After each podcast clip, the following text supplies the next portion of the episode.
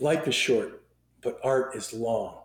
He's gone, but his work is here. It's still relevant. We need to show how it is. That's our job here. And it's not easy with the younger generation because they don't know who Arthur Miller was. Write the world changing book that will help grow your personal brand and your business as it makes the world a better place. Welcome to the Author's Corner, hosted by Robin Colucci. Every episode, we bring you some of the most successful authors, as well as other industry experts, to share some inspiration, motivation, tactical strategy, and fun. We'll also talk about the challenges and trends in the publishing industry. Don't get stuck in the idea phase. Join the Author's Corner today. Start writing the book you've dreamed about.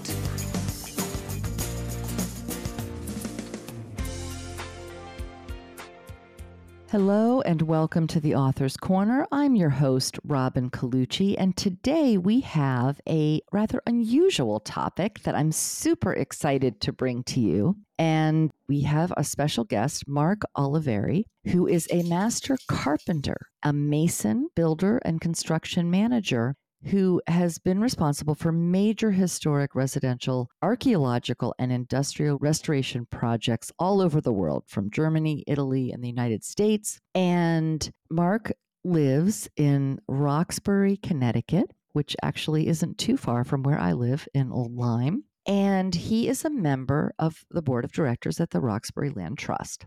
But here's the surprise. You're probably sitting here wondering why are we talking to a construction and restoration expert on the author's corner? Well, I'm not going to make you wait any longer. I'm going to tell you now. So, Marc has lived at this home in Roxbury for a number of years, and his former neighbor is the world famous author Arthur Miller. And Arthur Miller's writing studio sat on his land that was pretty much adjacent to Marc's family home. And his relationship with Arthur Miller began in 1981 and went on until his death in 2005. So he knew him over a number of years. And he's going to share with us not only some very fun stories about his relationship with Arthur Miller and some of the conversations that they had, but his real purpose for being here, if you will, is that he is involved in a project to preserve and protect Arthur Miller's writing studio. And at this moment, the studio has been actually removed from the property because the property was sold after Arthur Miller's death. And so the family wanted to keep the writing studio. So Marc actually was part of moving it from the property. And now he is in the process of a campaign to raise money to be able to preserve the history of Arthur Miller's writing cabin. And you're going to learn about the cabin and what it looks like and some of their vision of the people who are working towards this, of how they envision this incredible monument will be utilized and be a benefit to the public. So, this is a fun one, people. Sit back and enjoy.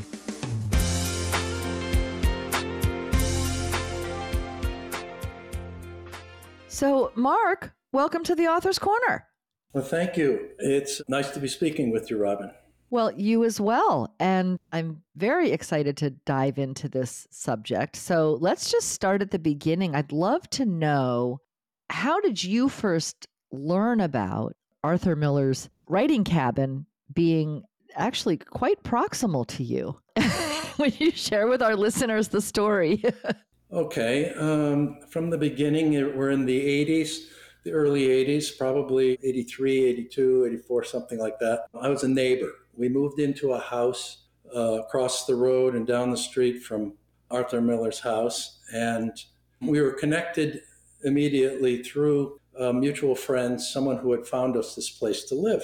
And, you know, I had run into Arthur Miller because I had been working in this mutual friend's workshop. He was an elderly, retired Bauhaus architect from Chicago. He was aging out and he liked to see activity in his workshop. And I was lucky enough to be asked to work there. So I had a place in which to do cabinetry and certain jobs I was doing. And he liked that. He liked that activity. That was also in the neighborhood. He had a, a circle of, of friends, uh, Calders, and he had been as I say, an architect, and he had commissioned Calder years ago for sculptures for buildings that they were designing at the time. This is probably the 40s, 50s, 60s. Mm-hmm. And this circle of friends would come through the, the wood shop sometimes. So I had the opportunity to meet some interesting people, among which was Arthur, who was a woodworker himself.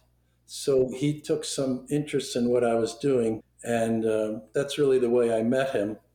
The connection to the property and his writing studio itself, which had been built in 1958. It was his second writing studio. His first was also uh, here in Roxbury but uh, at this point, he had married Marilyn Monroe and they moved to a bigger place, this old Yankee farm with uh, sprawling acreage.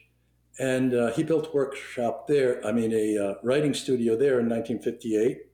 So in the 80s, he had a fire in his house and the phone lines had been burnt through, so they weren't able to call oh, the wow. fire department. Oh, my goodness. So they called the fire department from my house. Mm. We went over there and of course, we got intimate with the insides of the house, trying to evacuate a lot of artwork and valuables mm. that were in there as mm. the house was burning, actually. So it was pretty wow. dramatic. He was oh, away, and we had a continuing relationship from then on, which was, you know, a little bit more important that way. So his writing studio was a very modest building, as he was known to be very frugal, and mm. it was bare bones. He just wanted a place where he could keep warm, where he could write. It had a wood stove in it. So then, fast forward to, you know, many years till Arthur dies in 2005, I think. Wow. Yeah. His daughter owns the property.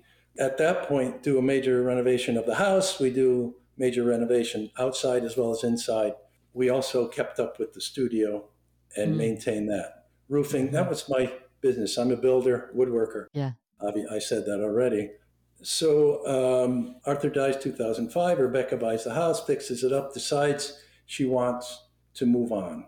Mm. So she sells the house, mm-hmm. and it doesn't take long. It's sold very rapidly. And she called me to say that she was concerned for the studio because it was sitting on the property and she wanted to control its future.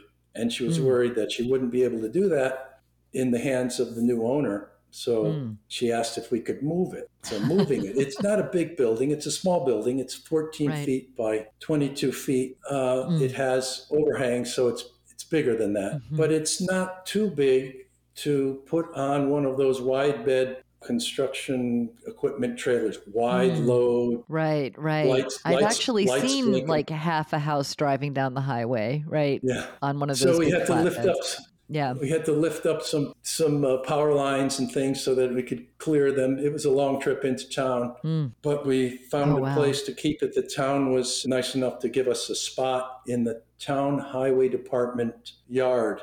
Wow. So we brought, we, we brought it there, and this was pre-COVID. This was 2018. It was five years ago. I've been clocking mm. it that way. Time has really right. gone by, and yeah. the studio is has uh, deteriorated for lack of use. And we had squirrels mm. moved in. We've had can imagine we've had some maintenance issues, but keeping our eye on it, trying to find it a home. COVID mm-hmm. interrupts mm. our process of trying to find a home. It's difficult immediately to get a consensus in town. Sure, they will take Arthur Miller's writing studio as a gift offered by Rebecca Miller. Mm-hmm. But the stipulation is that it has to come with enough money to keep it up in perpetuity, uh, the physical building, and we have to have a plan for what we will do with it, whether programs or however we're going to do this. So we, as a committee, we develop a committee of people within the county and New York and other Arthur Miller organizations, and we attempt to make sense of this. We find that the best site for this, the most logical site, is putting it on the property of the local public library, the Minor Memorial mm, Library beautiful. in Roxbury. Yeah. Not attaching it to the building, but it would be on the landscape there. Mm-hmm. So we had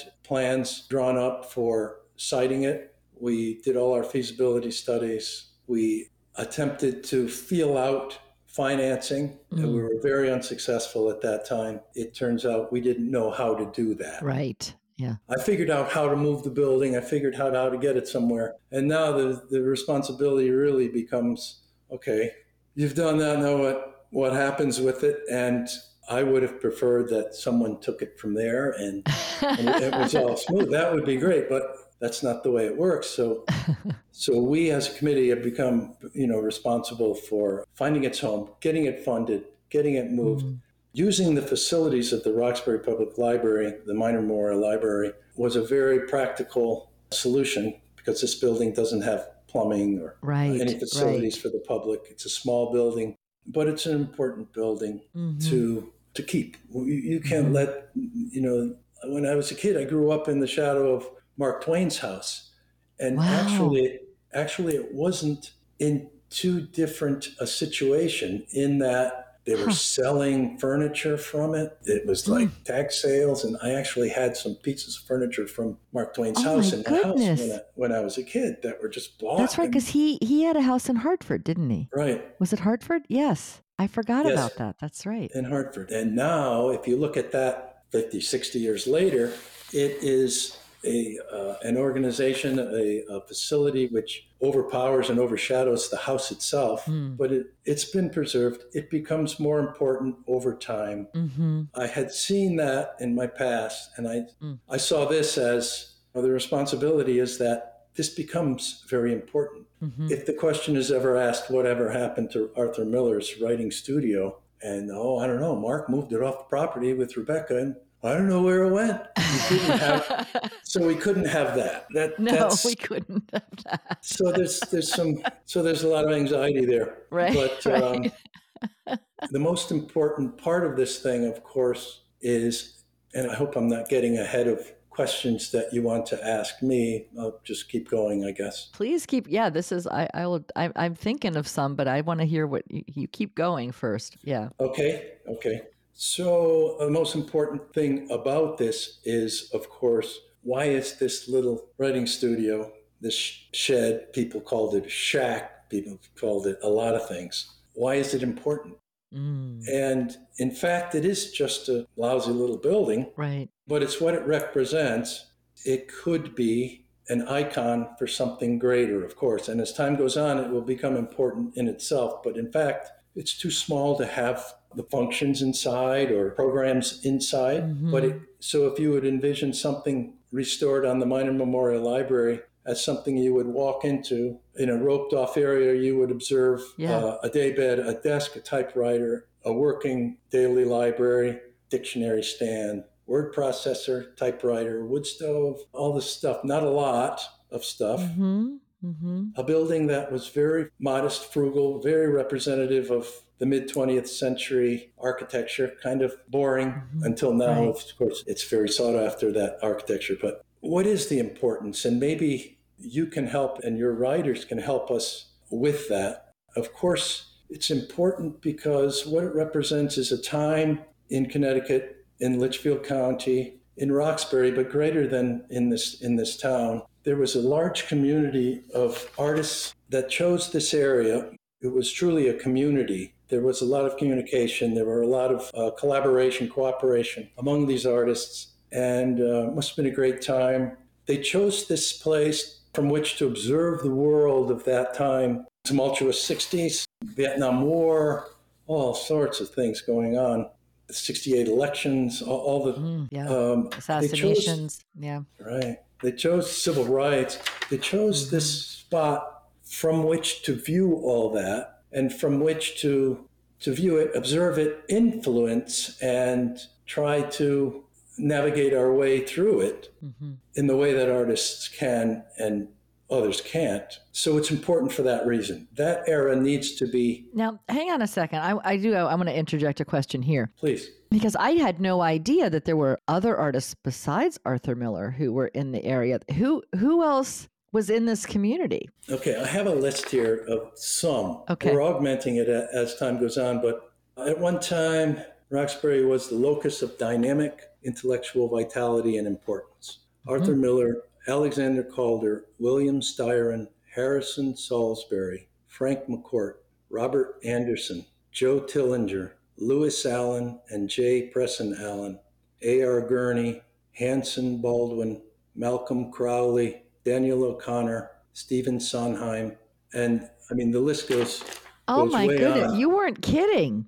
No, no. These are and- some of the most important voices of the time. Right. And we still have and are still attracting a lot of interesting people to the area, a lot of artists. Uh, Hmm. So it's, you know, we don't want to lose momentum. We feel that this icon, let's call Mm-hmm. it, can help continue or help make relevant this earlier period where artists really were successful in turning the times. Hmm. Say, for example, Arthur would talk about with the crucible and that sort of thing. He would talk about how you know society as a uh, an organism would ride waves of calm to hysteria to figuring things out, maybe back to some calm. And he observed that, and you see in, in some of his writings, and also he would talk about how you can see what's possible to come next, and it can be it can be good or bad. And what we need to Mhm. do is try to help thing help. We have to keep going. We have to Mhm. perpetuate the species. Mm-hmm. so so that's the Hmm. you know the broader view of the importance of, of the building itself i'm really hooked to the building i'm a builder i would love to see this put in place and i, I like to think that I, I will to a certain extent to a great extent evaporate from it because there are very strong people and other organizations involved in the arthur miller writing studio that Mhm. will uh, make the relevance strong and in the future through programming Mhm. We've had our first program was Oh. the Peter Reilly program in October. It was about wrongful conviction and the repercussions of that. And Mm. we had current examples of the same situation where I don't know if you remember Peter Reilly, a Litchfield County 17 year old kid, was accused and convicted of murdering his mother I did not hear of this. through a Yeah. false confession. So on our website, of course, you can find that story, and I think you can stream the whole program that we put on. You'll see that Mm. these programs, right from the outset, are very sophisticated. Mhm. We have the ability to do more of this. We can be very relevant. What we need to do is get this building in place, get our funding in place, and get Mhm. going. So that's where we are right now. Fantastic. And we are putting a donation link in the show notes, by the way, for our listeners who would like to support this incredible project, this wonderful project. So, how is the fundraising going so far? It's going in. It's going um, from. It started in a very strange direction. Mhm. It started from publicity, which is not, as I learn about, as I end up being in one of the chairs of a fundraising function, which I didn't really intend to be in. as I learn what the science is of how you get something like this accomplished, I find that it was a very awkward way that we started. It Mm. was with publicity of a desperate situation. We have this building, it's deteriorating, it's sitting in a town highway department next to snowplows and dumpsters, and it's looking pretty shabby. We're desperate. We need to find a home for it. We have to get it out of there, and we need money to do that. So we did get publicity, which we have preserved on the website. You can see some of this earlier Mhm. publicity of our dilemma in the last year Mhm. of having to move this building off the site and it has no home. You know, it's an I called it an, an orphan building. you Right, know, right. yeah. so out of the starting gates, we had a GoFundMe page. We do still have a GoFundMe page. And of course, for something like what we were looking for, let's call this project, we haven't really even defined what the top scope, top realm of money is. Depends. This could become very big. I gave you the example of what happened with the Mark Twain House. Mm, Things can just become very important, very amplified. Inclusion of other artists, inclusion of Mhm. uh, expanding your mission. Uh, so, anyway, the short answer is that we need more than a million dollars. Mhm. We started with a $1 million goal. A million dollars, Okay. it's, it's difficult. yeah, yeah. So, of that, the building itself doesn't take very much. Mhm. Uh, for $200,000, we could accomplish moving this building, believe it or not, moving it onto the grounds on a new foundation, restoring it, putting in systems that would be of archival museum quality to preserve what's inside. And to do that, we figured 20% of our $1 million goal would accomplish that. The rest is an endowment that the town would require for us to continue the maintenance of this building over forever, per- perpetuity. Right. They and we also did not want this to be shouldered by taxpayers because when you do that, it becomes vulnerable to Mm-hmm. political changes. Yes. Uh, Sure. We don't want to support support this anymore. Funding Right. goes away. That's not a good situation. It needs to be independent. Yeah. So that, that, hence- totally makes hence- sense. Hence the endowment. Mm-hmm. So Mhm. did I answer your question? Yeah, well, and I mean, unless do you want to reveal how close you are to the goal or how far away you are to the goal or We're, we're 20% into the goal. Oh, okay. So you have that initial 200. We do. That's Most great. of it comes from Rebecca Miller. Mhm. And uh, the building itself, uh, we have some other major donations. Mhm. We're now, oh, you asked me about fundraising, of course. So we are now getting more sophisticated. We've employed pro bono, a local resident who has expertise in this field, and Oh, he's helping perfect. us to really, you know, identify and try to get the interest of some major, Mhm. you call them the, you know, the primary donors anyway. Yeah, the big- major donors. Yeah. Some big figures Mhm. uh, before we have a public, a more Yes. public campaign with Yes. some kind of an event. You know, Mhm. we, we'd like to, accom- we're supposed to accomplish all this within a year by this time next year. Terrific.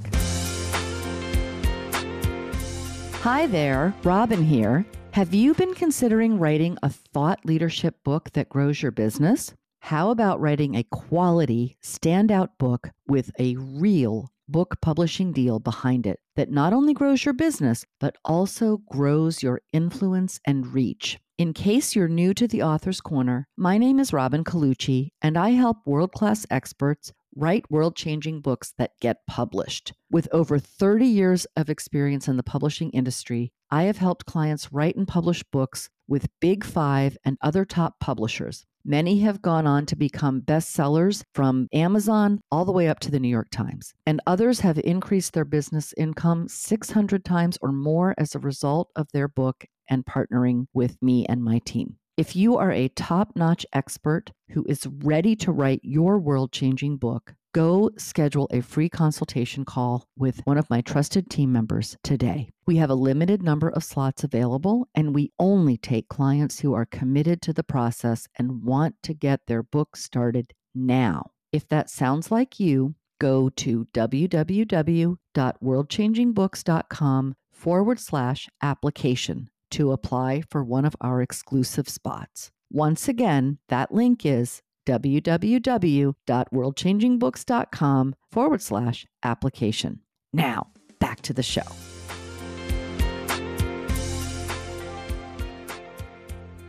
I actually have a friend who's who's a pro at this, you know, helping organizations fundraise. And so what you're describing now sounds exactly like what she would say to do. yeah, get people excited. Uh, you need to show, you know, you need to show. you need to show you have a- those big pillars so that the the community can fill in the blanks in a way but but you have those yeah Correct. We have confidence. We have a very good board. Well, I can bring the, let's say, construction uh, Mhm. expertise into this. I've done a lot of restoration work in my past, a lot. We have also on our board, you know, people. We have a member of the Arthur Miller Society who present programming and are very anxious to expand and cooperate with us with programming. So that becomes very easy for us. We have the cooperation of the Harry Ransom Center at the University of Texas in Austin. Mm. They own Arthur's archives. He sold them uh, before he died. oh perfect okay. And uh, Mhm. I, I visited there, and Hmm. they're very embracing, very supportive. yeah. We And have UT Austin has an amazing creative writing MFA program at UT Austin so It's amazing.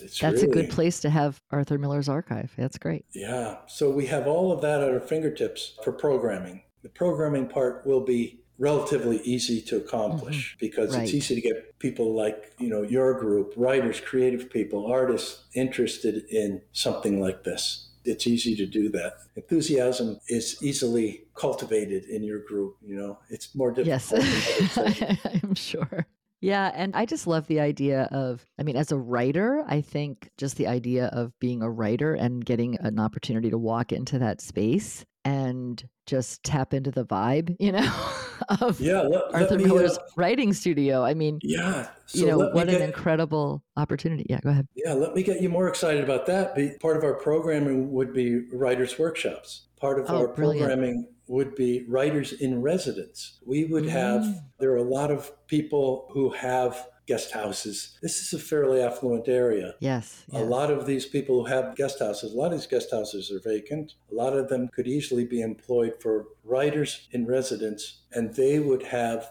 potentially the, the ability to go and, and actually, let's say, sit for some hours in the studio if that was important to them. Yeah. That's a possibility. I mean, the Mhm. possibilities are just use your imagination. There's so much that we can do. incredible. Supporting writers is the prime programming focus. Education Love and that. supporting writers. Education in the primary level, secondary level, all levels, but in the local schools. I mean, when I was a kid, I read some of Arthur Miller's work as assignments, Mm-hmm. Yeah. and it made a difference. I think it made a Mhm. difference, not just because I lived nearby, but they were relevant. I was in the 60s and 70s, right? You know, to put that back into the schools, to give the schools this resource. Here, we can Mhm. set up a program for you. Give us some space, give us some time, give us an auditorium. We can do some magic. That's what we want to do. Mhm. Yeah. Good resource for the community. Yeah, yeah, and relevance. I mean, I I just saw yet another production of The Crucible a couple years ago, and you know, every time I see it, it just seems more relevant. Yes. the hysteria again. The, right? the, uh, Since we are now, I think, as a matter of fact, I think I saw it. It was right around COVID, so it was either right before or right after things started to open up again. So yeah, really relevant. Yeah, conspiracies everywhere. Yes, making right, sense yeah. of the whole world through this little vision of a conspiracy or a hysteria and seeing the whole world through that, reacting that way. It's so dangerous. And we're, we're watching tear apart our world, right? Hmm Yeah, it's Yeah. very relevant. Yeah, highly relevant. And the way you were saying that Arthur Miller talked about like these sort of ebbs and flows of hysteria. Yeah, that was fascinating. Another thing that, that He's so right about that, though.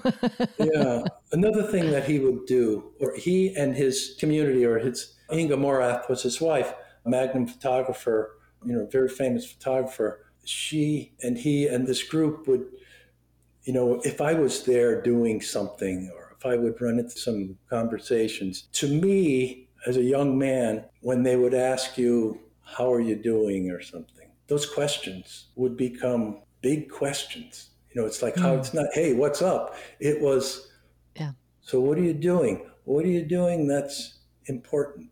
Or what are you Mm. doing that makes a difference in, again, the uh, furthering of the evolution of the species? Wow. I mean, it, the, the, the, the question this is what Arthur big. Miller and his wife would ask you when you were overdoing work for them.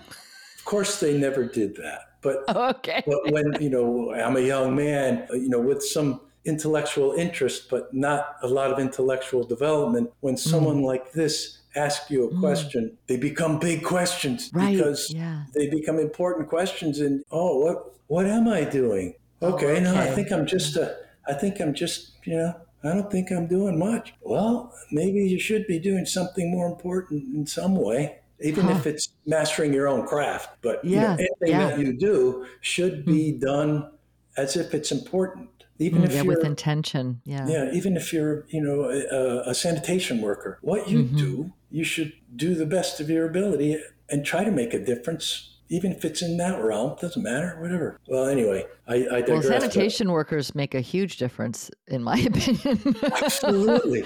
you know, Oh, just go Oh, one it- week without the trash getting picked up and, and see how your life changes. and you can see what they do. Oh, that's Yeah, an right. interesting one too. To have something Evan. So I said that Arthur was a woodworker, right? Mm, yes, so yes, yes. I remember having a conversation, and he he was I don't know looking at a chest of drawers I was building or something, and he said, "You're so lucky. You can work here all day, and you can at the end of the day, you can see something, whether it's a Mm. you know a well fit drawer or maybe it's not. But he said at the end of the day, you have something in front of you that you can touch. I'll work sometimes." And I'll end up at the end of the day with a pile of papers on my desk that I think I'm just going to throw away. yeah. And he said, This is where a writer is so different from a layman. He would say, You make a shadow on the earth. oh, what an image. And he said, I, Again, he refers to the pile of papers. What do I Some days I can't do anything, of course. Mm. So he enjoyed Mm. woodworking, he enjoyed that as well. And he would talk about a sequence of construction or of fabrication or of assembly, a sequence. And he would say that is very important to a writer because we need to be sequential when we write to have things work properly and so that we can go back to them and fix them or whatever. Mm-hmm. Uh, anyway, I remember that analogy. That was his interest in one of his interests in woodworking. I love that. Yeah. I love that. Wow. Any other um, pearls that you remember him Remem- sharing with you? In essence, what's written on his gravestone, which is here in town, right near where the studio will be, not too far. On his tombstone, here it's just Arthur Miller, 1915, 2005. I think the numbers are Hmm. writer. That's it, Wow. writer, and that's it. It's it. You know, That's simple. great. Huh. That that that really does speak But- volumes. Yeah. Right. To of the uh, it's about the work. You know. Yeah, and the ability to. Uh, uh, I remember him saying, and this is something I can quote because I've seen him. He was filmed saying this: "Life is short, but art is long." Mm. He's gone, but his work is here. It's Yeah. still relevant. We need to show how it is. That's our job here. But and it's not easy with the younger generation because they don't know who Arthur Miller was. A lot of them. Wow. I mean, even uh, you know, anyone younger than forty years old may not know who Arthur Miller is.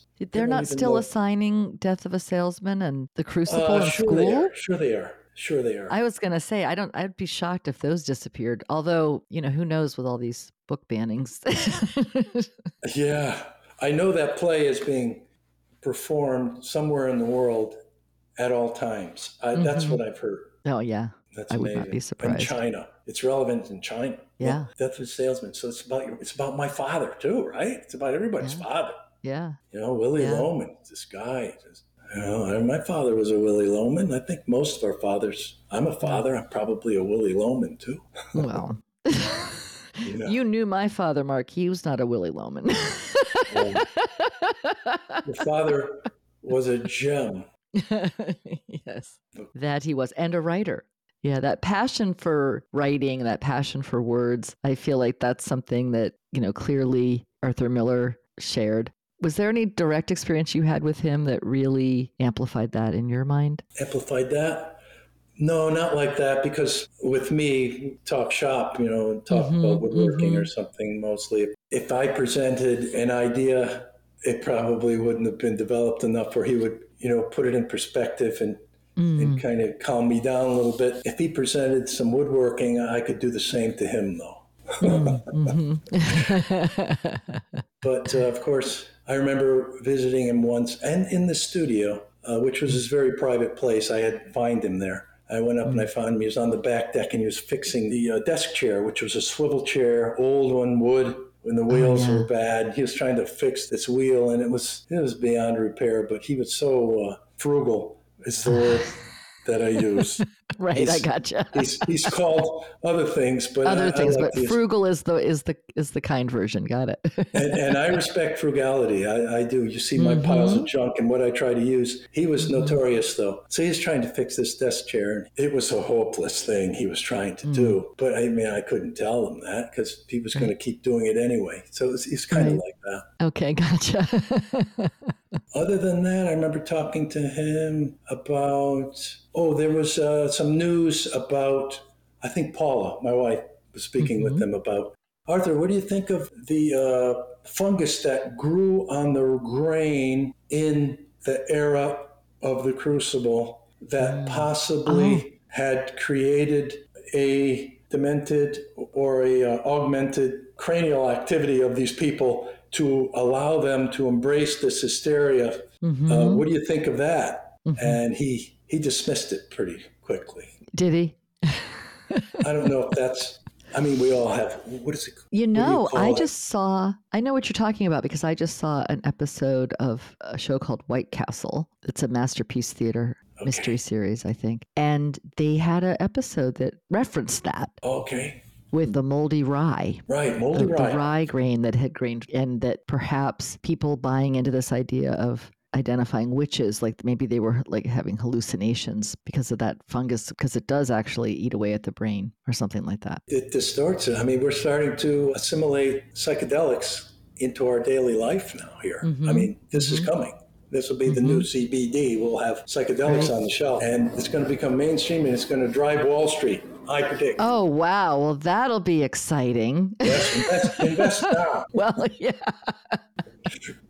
that could go either way, I suppose. Uh, we, we, Well, it's all called microdosing, though. microdosing. Yeah, we had a we had an expert on psychedelics on not too long ago, actually. so Yeah, that's very uh, interesting. Um, yeah, No, yeah, it is promising. Yeah. interesting. Yes. anyway, is we're exactly. off track. I know we're off track. So okay, and actually we're also uh, we're ticking very rapidly towards our 45 minute mark. So let me ask you this. Let me just go ahead and throw you my signature final question, which is Marc, what have I not asked you today that Oh. you would love to answer?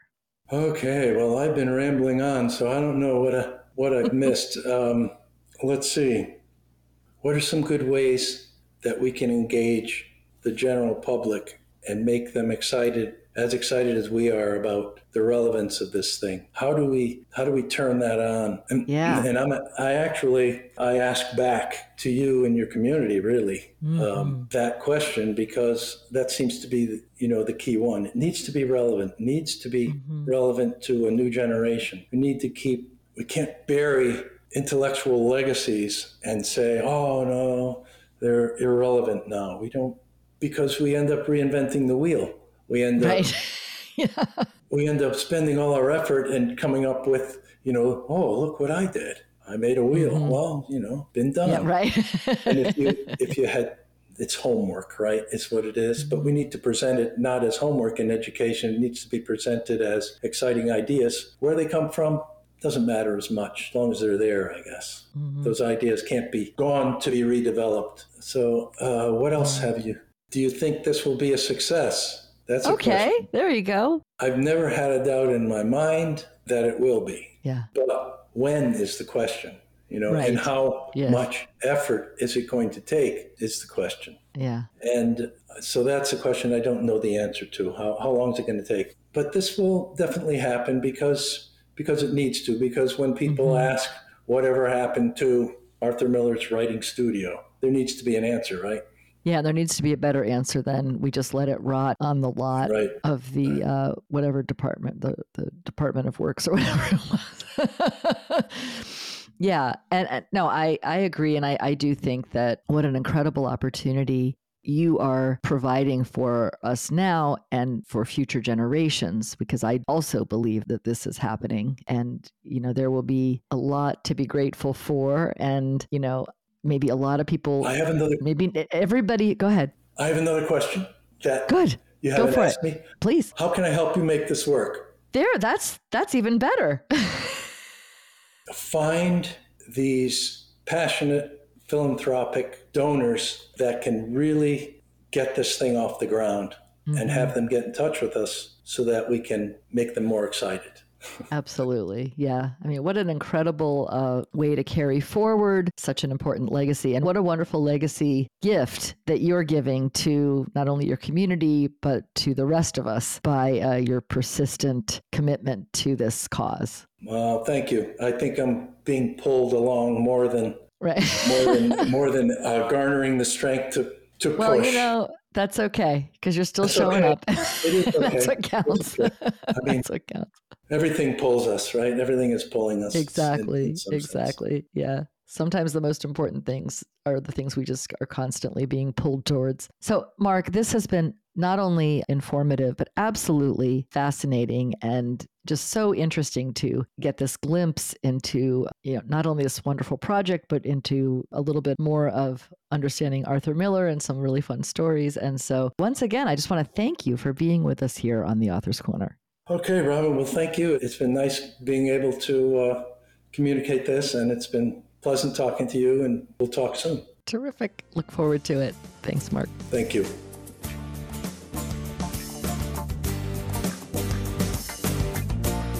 Thank you for tuning in to another amazing episode of The Author's Corner. You're one step closer to writing the world changing book you've dreamed about for years.